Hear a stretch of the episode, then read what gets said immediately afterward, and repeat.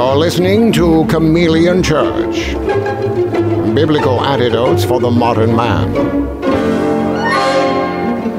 With your host, Alan Aguirre.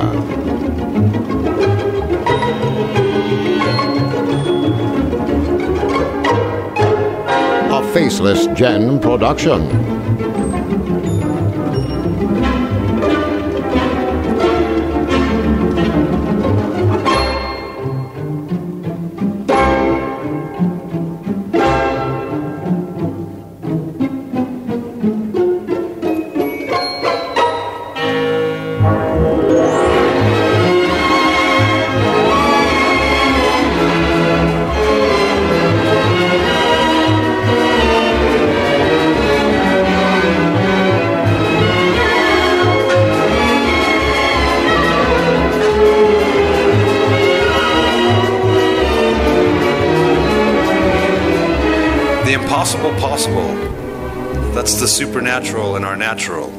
Still natural. It's just super.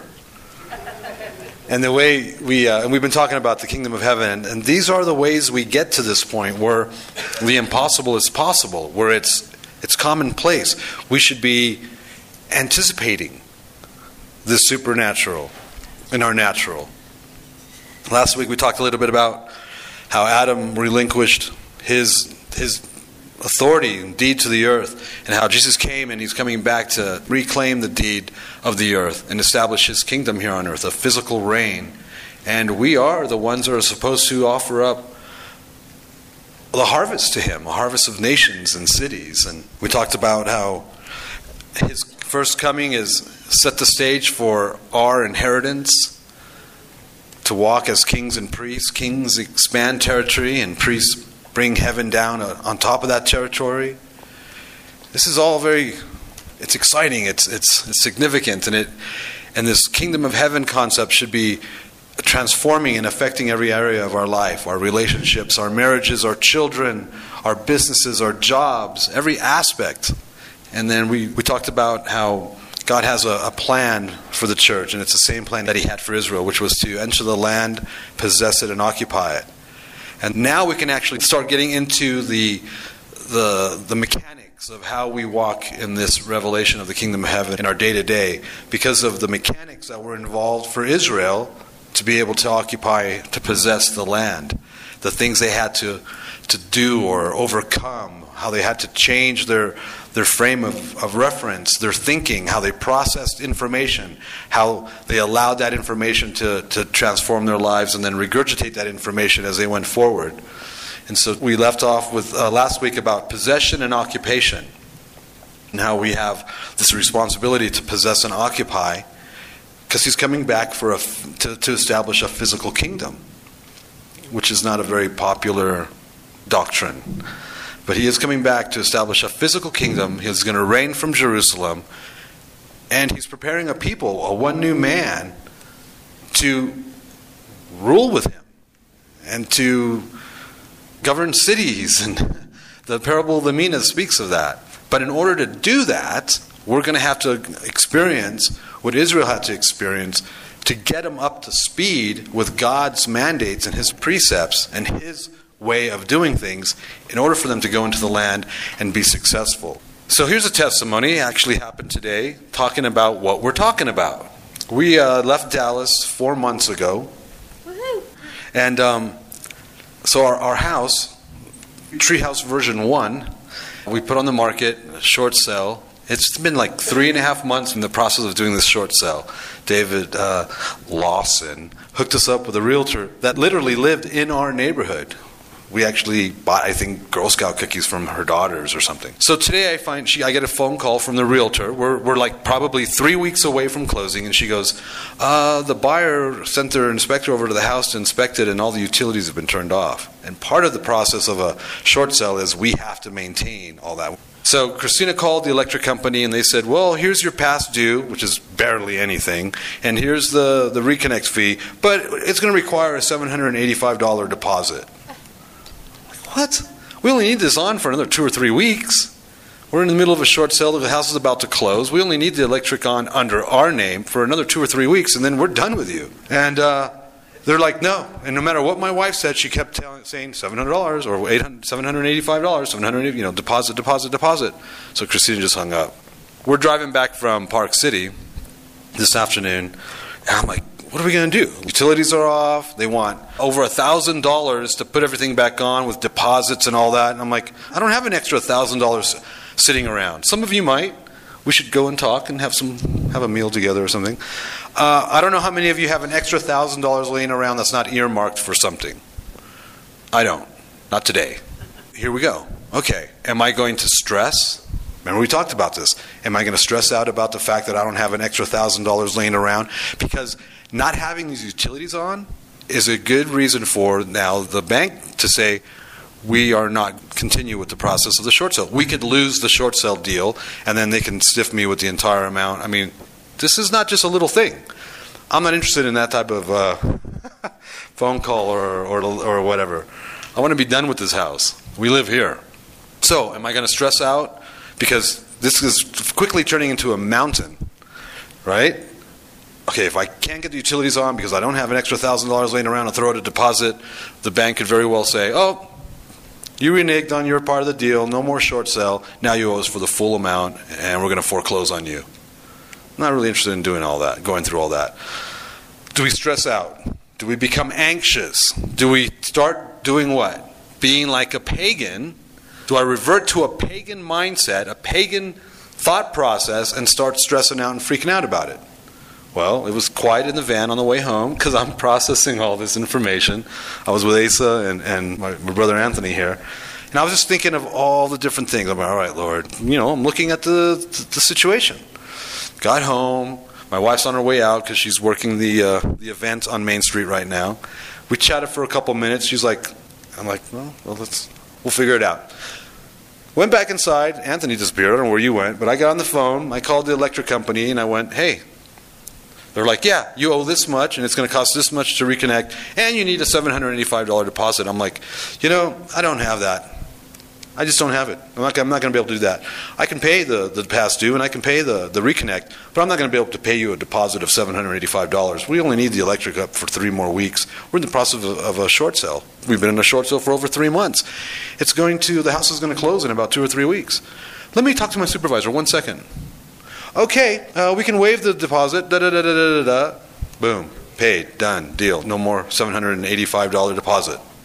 Got off the phone, called my wife, and she's like, "Cool." All the way into Park City from our house, I kept saying, "Hey, this is what we're talking about. This is what this is what we're talking about. We can't stress. We can't start reverting back to a practical mentality or reasoning and start going, oh." We've talked about this for the last two or three weeks. We've used examples like this for the last two or three weeks. Well, today I got to practice what I preach. Am I going to revert or am I just going to go, hold on here? The Lord knows I don't have an extra thousand dollars laying around. He has orchestrated it that way. When I do have an extra thousand dollars laying around, He orchestrated it that way. Okay, I'm depending on you to to set this up, make make it all make it all better. He's a good father. He put a nice little band aid on it, kissed it, and sent me on my way. This is what we're talking about. It is a very tangible thing, and it, but it requires. See, here's one thing I didn't mention that I do mention all the time. Everything is is designed to elicit a response from you. Everything is designed to solicit or elicit a response from you. And that response must be every single time. You wake up, you don't have coffee.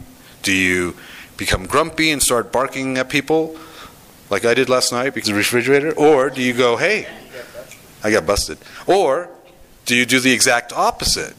Everything is designed to, to require a response from you, and that response has to be in alignment with the Lord in obedience.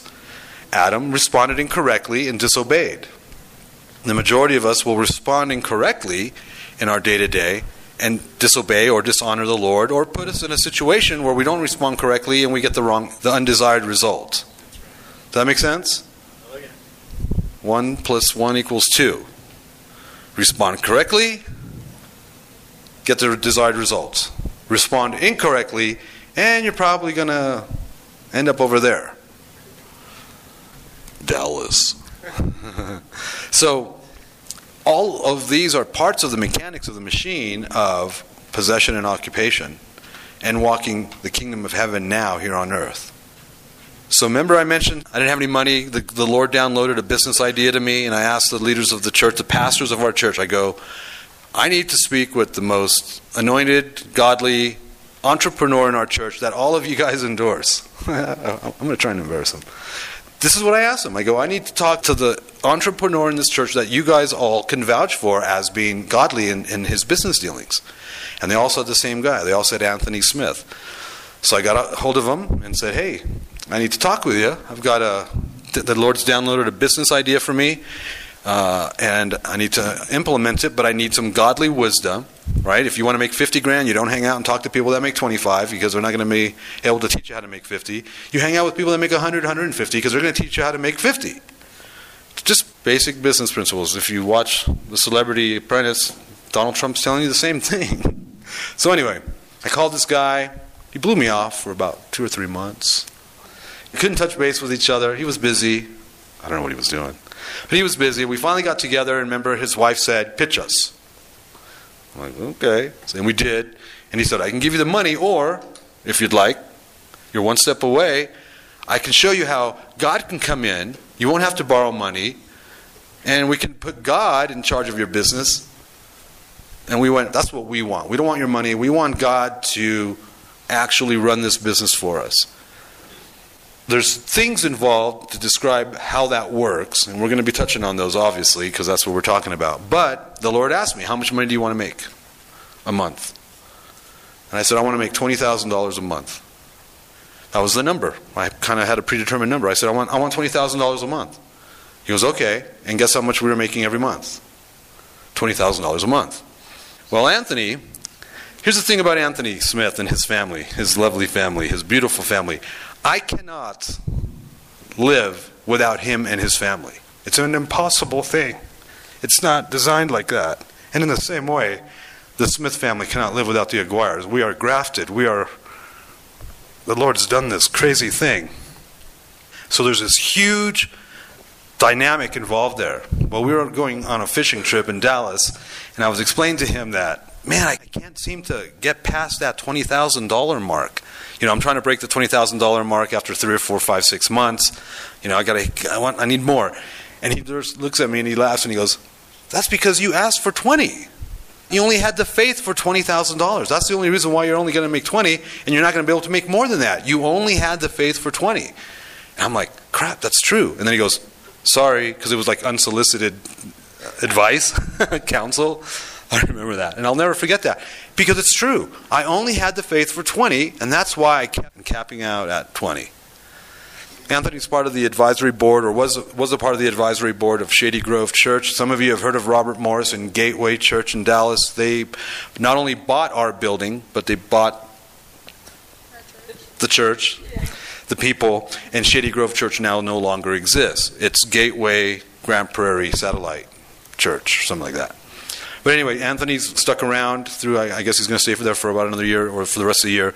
He was involved with the process of the of the merger of the acquisition. He was involved with the counseling of all that stuff. He knows how to walk in the kingdom financially, but also in, in, a, in the practicalities of life. And so I thought, well, this is awesome because our our whole adventure started with the Joshua principle. Uh, that's how this started with, with Anthony and his family and I. And that's where we left off last week. So I thought, was, oh, well, this is convenient. He's here. So he's going to share with you a little bit on that. This is Anthony Smith, uh, my dear brother. I'm going to hook you up here to the Matrix. Good evening. I'm going to sit down. Yeah, you can sit down. That good stuff. That is true. I did. I avoided him for about three months, and I, I, um, I remember telling my wife, like, I don't know why this guy keeps calling me. He wants to have dinner. He wants to have dinner. And so finally, I'm like, honey, let's just let's just talk to him, see what it's all about. And so he he did. He he uh, they told us their business idea, and um, he was asking for sixty thousand dollars, and I popped off and said, "Well, we'll give you the money." And my wife's like, looking at me like, "Really?" Or we can let the Lord, you know, do this thing, and that's that's what's really on my heart. Um, talking with Alan here in the last couple months about about you guys, the availability for you to step into what's available. Is there anyone here that's actually spoken to their finances and had it respond within an hour? Perfect. So there's there's three people, four people. This Not should consistent. not consistently. All right. It wasn't an hour. But it did respond? Yes. Okay. Perfect. We, we were talking with them about the Joshua principle. Um, he coined that phrase, so I give him credit for that. But the concept was when, we, when they came out of, of Egypt, they were, they were enslaved against their will and in bondage. And if you remember, Moses told Pharaoh that he was going to take the Israelites into the wilderness to worship him. The Lord said he was going to test them and worship them. This process is more than likely what everyone in here is currently enduring. It's those testings, just like what Alan went through today. Those little things where the Lord tests your faith because it's impossible to please Him without faith, right? So, what He does is if you're, you're all called, I trust you all love Yeshua. Anybody not love Him? This might not make sense, but I'm going to pretend you do.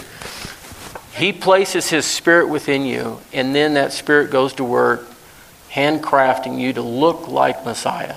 James and Paul and the entire New Testament is a beautiful example of all of us being knit together as a body. The concept of this faith, uh, the Lord will test your faith. He'll allow the enemy, some, some of us say we're under attack or whatever.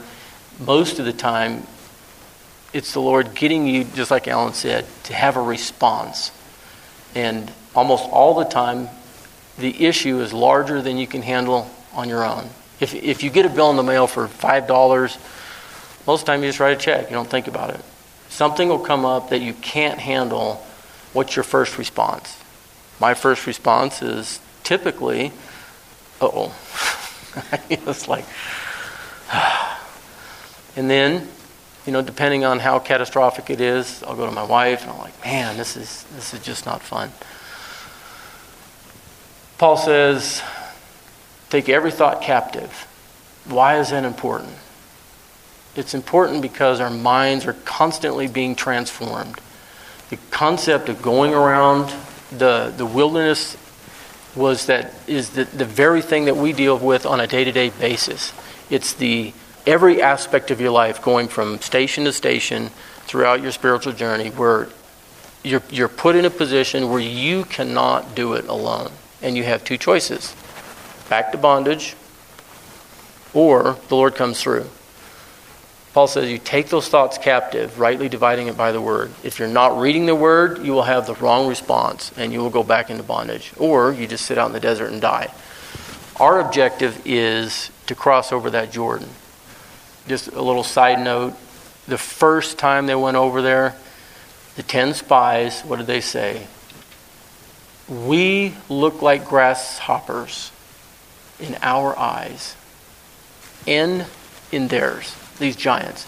In our eyes, that's an important point. When you're facing these tests of faith, your perspective is what's radically important.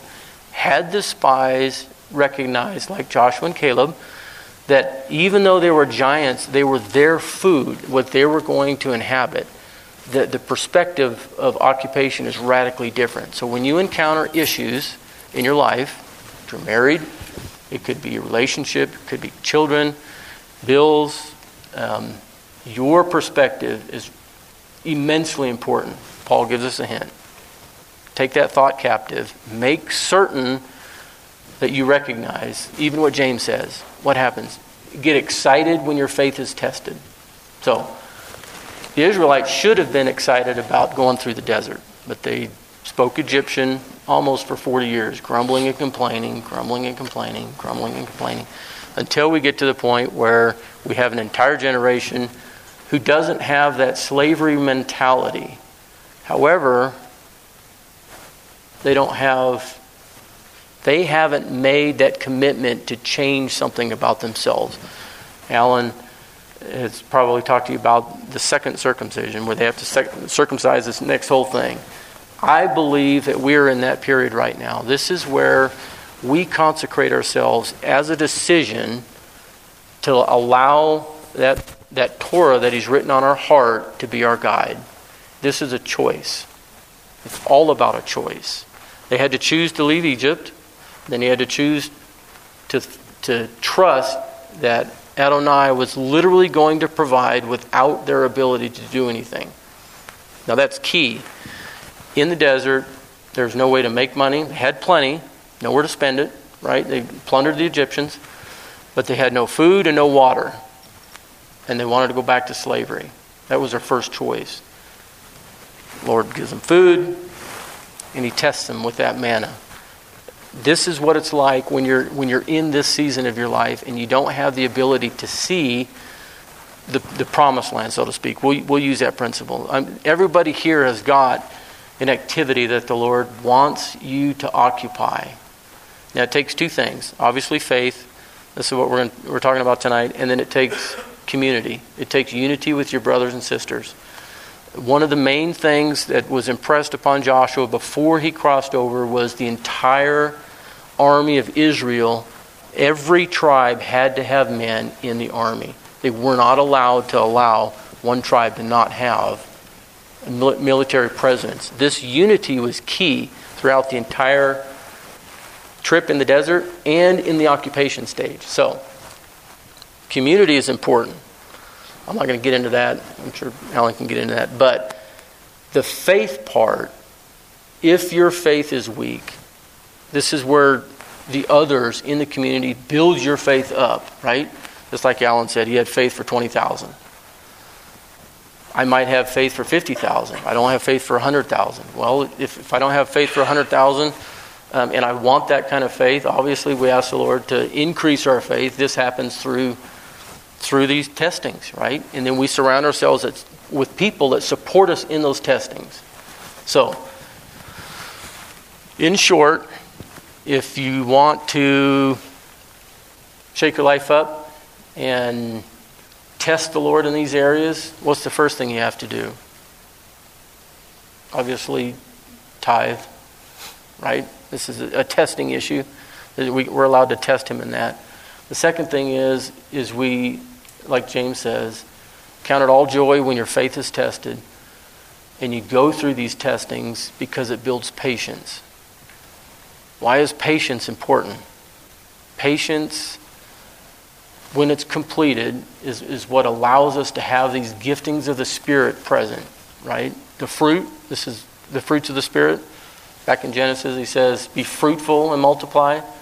He wants spiritual fruit when, when you occupy what you, each one of you is designed a specific way in an image of God. We're image bearers, right? And so there's talents and abilities and capacities and inheritances that have been stored up that you have the obligation as a believer in the Messiah to put all that into practice so that we can present that to our children to carry this inheritance on, right? thinking about the kinsman redeemer. You guys are familiar with Boaz and Ruth. This, this, uh, it's a shadowing. It's a foreshadowing of the concept of Yeshua. He created us, and so He is our. He has the rights to redeem us. Right in in the spiritual realm, the kinsman redeemer has to pay a price, which is predetermined based on what they're redeeming, and and the person that is being redeemed from cannot say no if the price is met. Is two keys here. And so Boaz, we all know the story, he redeems this this field. And what was the price? He had to marry Ruth and have a, and have a son.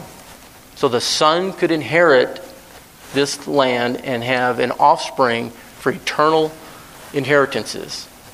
This is the concept of of Jesus redeeming us as a bride so that we, we can have this multiplication and fruitfulness for eternity, this kinsman redeemer concept.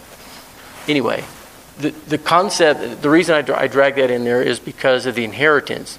I'm, I'm certain all of us have parents, and, and maybe not parents, but um, a lineage of people who have dropped their inheritance through whether it's uh, doubt, unbelief, lack of understanding.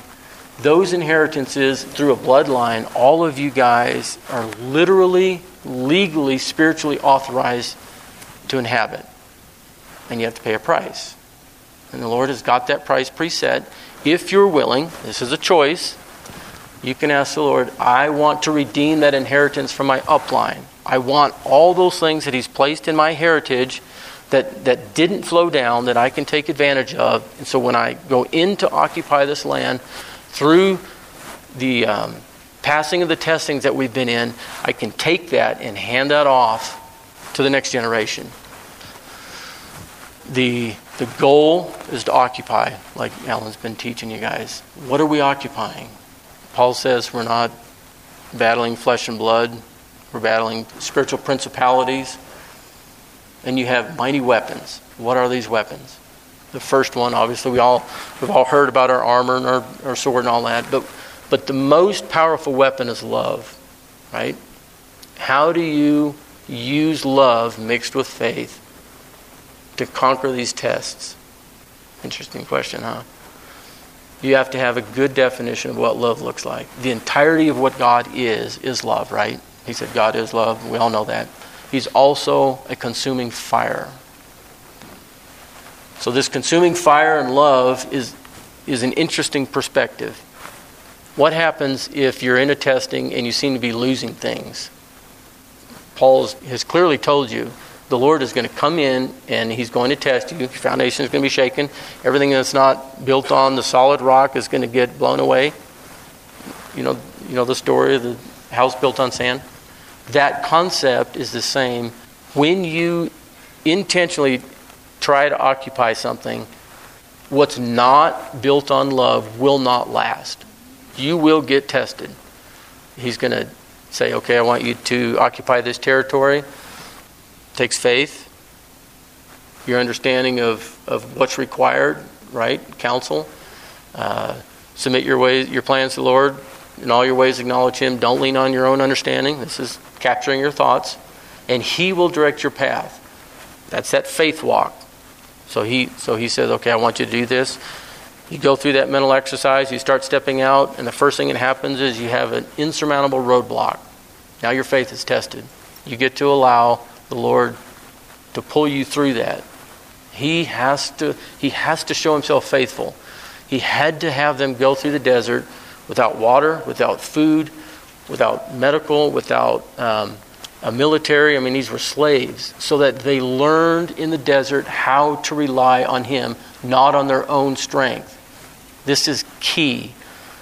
And he says it over and over and over because when you get into the promised land and you have your houses and you have your cattle and all your grain and you get fat, you'll forget the fact that he is your provision. The testing is mandatory for you to recognize you are not capable of occupation without the Lord at your side.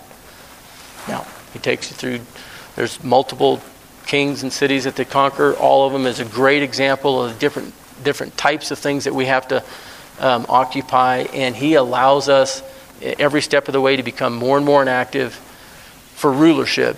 I'm I'm a businessman. Or is there any businessmen in here? Anybody?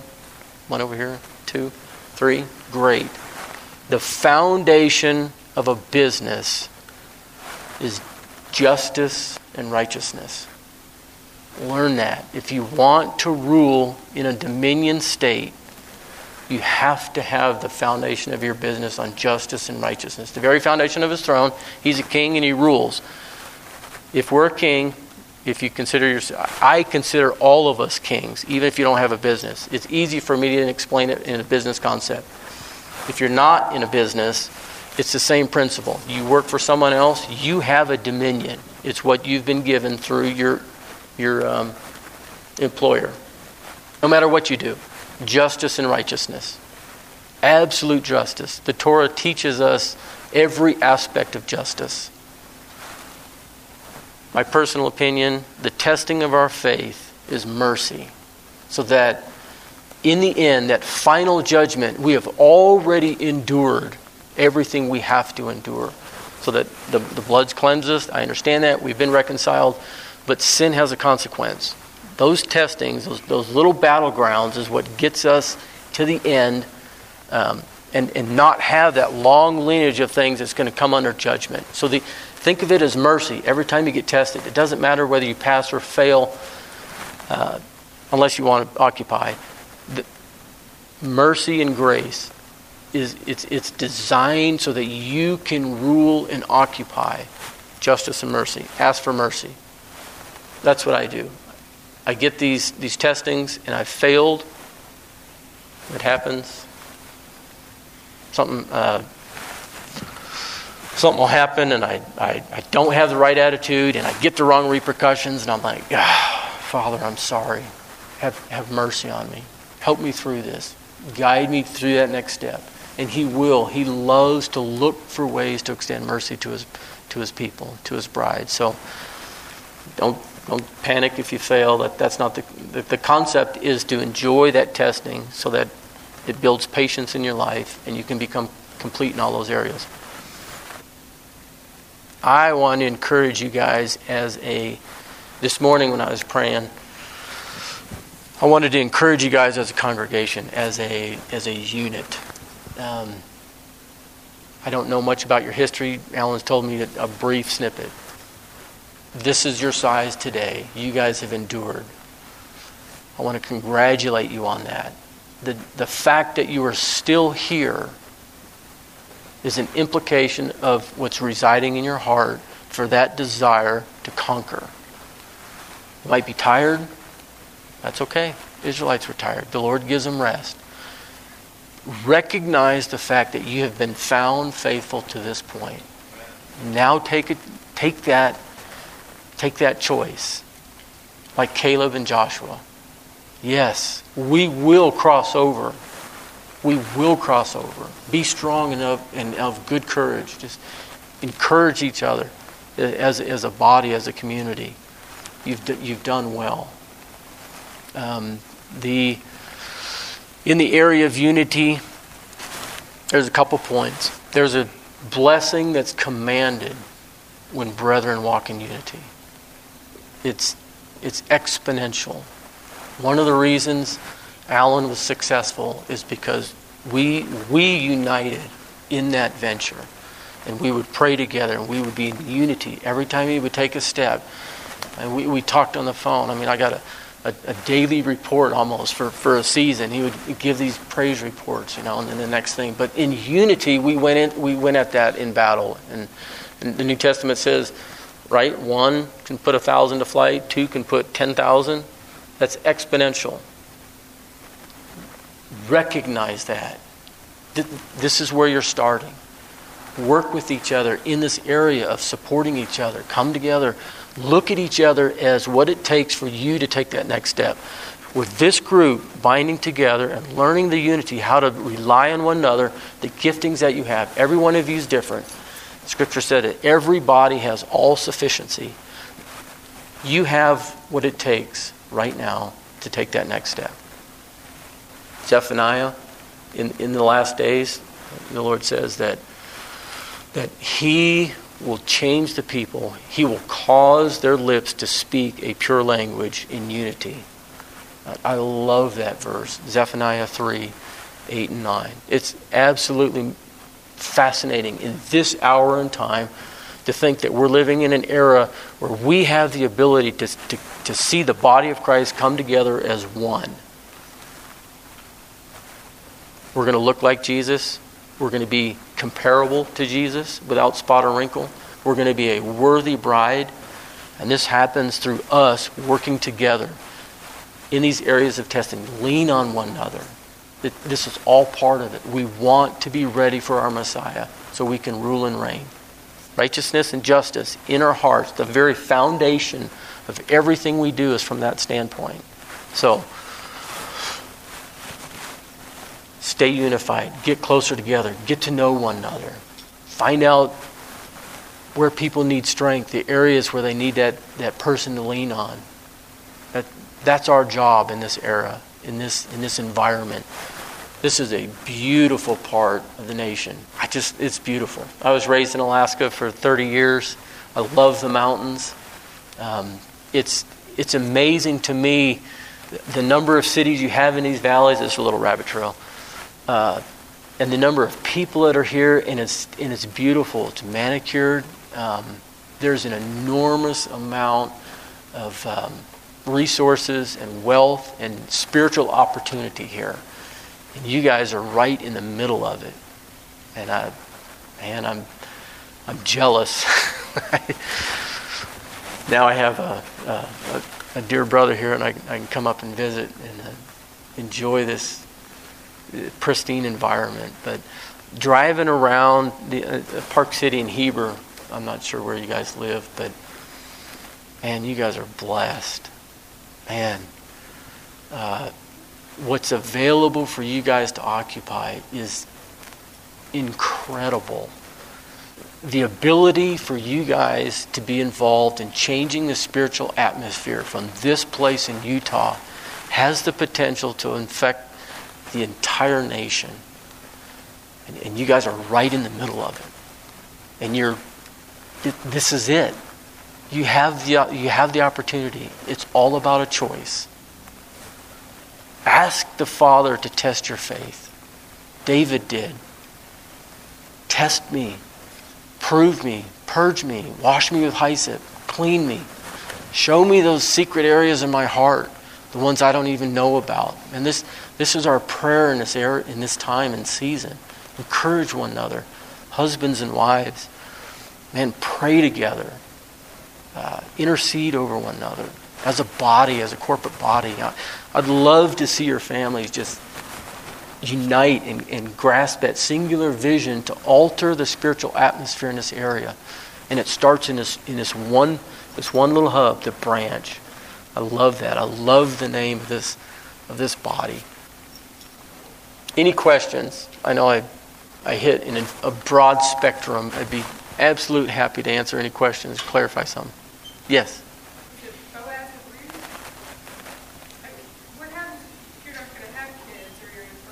Fortunately, that was a foreshadowing. Um, the con- fruitfulness and multiplication, you can have spiritual sons and daughters. I mean, the concept of being in the body of Christ isn't necessarily that you have to have children, but you have to be part of the body. And so you have an inheritance in your upline that has to be passed to somebody or it's going to go stagnant, right? The enemy will take whatever you let him take. And so the objective is is for you to plug into that body, find somebody to give your inheritance to, to pass that on. Anything that's alive in you, you is transferable. You, you can literally give it to somebody. These principles go across the board, not even for finances, but for life. Absolutely. Money is the lowest form of spiritual authority. Bill Johnson says that. I love that concept. Out of everything in creation, only a human can tell God no. That's it. Nothing else can say no to Abba. Nothing. Rocks, the enemy of your soul, trees, animals. Only a human can say no. So, there's over 2,300 verses in Scripture that deal with money. And Jesus points it out real clear. Who's going to trust you with true riches if you can't handle the lowest form of spiritual authority? Our faithfulness in this area is, an, is, a, is kind of like a litmus test of everything else that's in our life. But the concept you can deal with healing, relationships, education, enlightenment in Scripture, revelation, all of this it's the, it's the same concept. The, the, principle of how you deal with money you can, you can apply to every area of your life. It's easy for us to understand how to do it with money because we feel so attached to it. And it, it's such a big part of our provision, but it's really not. I mean, the Lord is the one that provides for you. And just as a side note, there's nowhere in Scripture where the husband or the man of the family is supposed to provide for his family. We're supposed to be stewards of what the Lord gives us. The Lord is our provision. Nowhere in Scripture does it say it's your responsibility to provide. You're to be faithful with what He gives you. And Jesus says He'll give you more. It's that simple. If you don't feel like you have enough provision, you're not trusting in Him for what you do have. Jeremiah 17 says, The man that, that trusts in his ability is like a shrub planted in the desert. Right? And even when good comes, he can't see it. If you're struggling in an area of provision, first repent. Ask the Lord to birth that revelation in you that He's your provision. Start testing your faith in that area for Him to provide. Be faithful with what He does give you. It could be your car, your job, your house. Clean it up. Make it look like this, this is a part of the kingdom of heaven, right? Everything you have needs to look like you're a ruler. Everything. Your kids, your, your business, your bicycles, your clothes. Um, be faithful with everything He gives you, and He will give you more. Yes? They, they left Egypt with riches. They plundered Egypt. They plundered them. Think about it. For what? There's nowhere to spend it. I, I personally think it was brilliant. The Lord takes them out of Egypt with, with gold and silver, everything they wanted. They took all the clothing and everything, and there was nowhere to spend it. They couldn't buy food because there wasn't anything out there. It gets back to that testing in the, in the, in the wilderness. The concept was to trust in Yeshua for your provision. He'll give you all whatever it takes. He's a king. He owns everything. It's all his. He has no problem making sure you have what you need. But you get to go through the testing so that you're faithful enough to handle the authority that's available.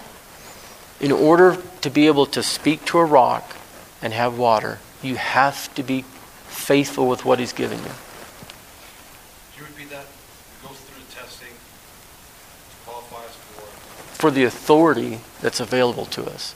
Now, Jesus gives us authority as he sees fit. you can increase your authority, but you have to be faithful. Everybody has a beginning amount of authority, and you be faithful with it.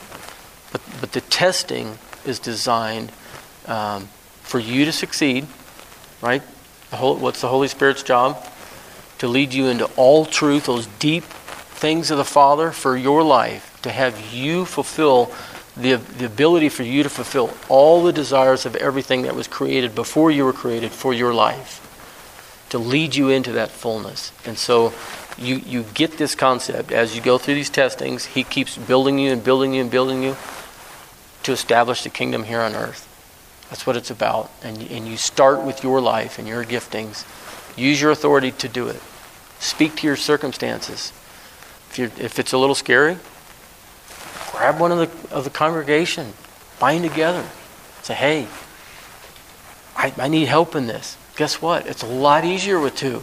That's what Jesus said. It's a lot easier. Don't be a lone wolf. Use each other. Conquer those things. Take over.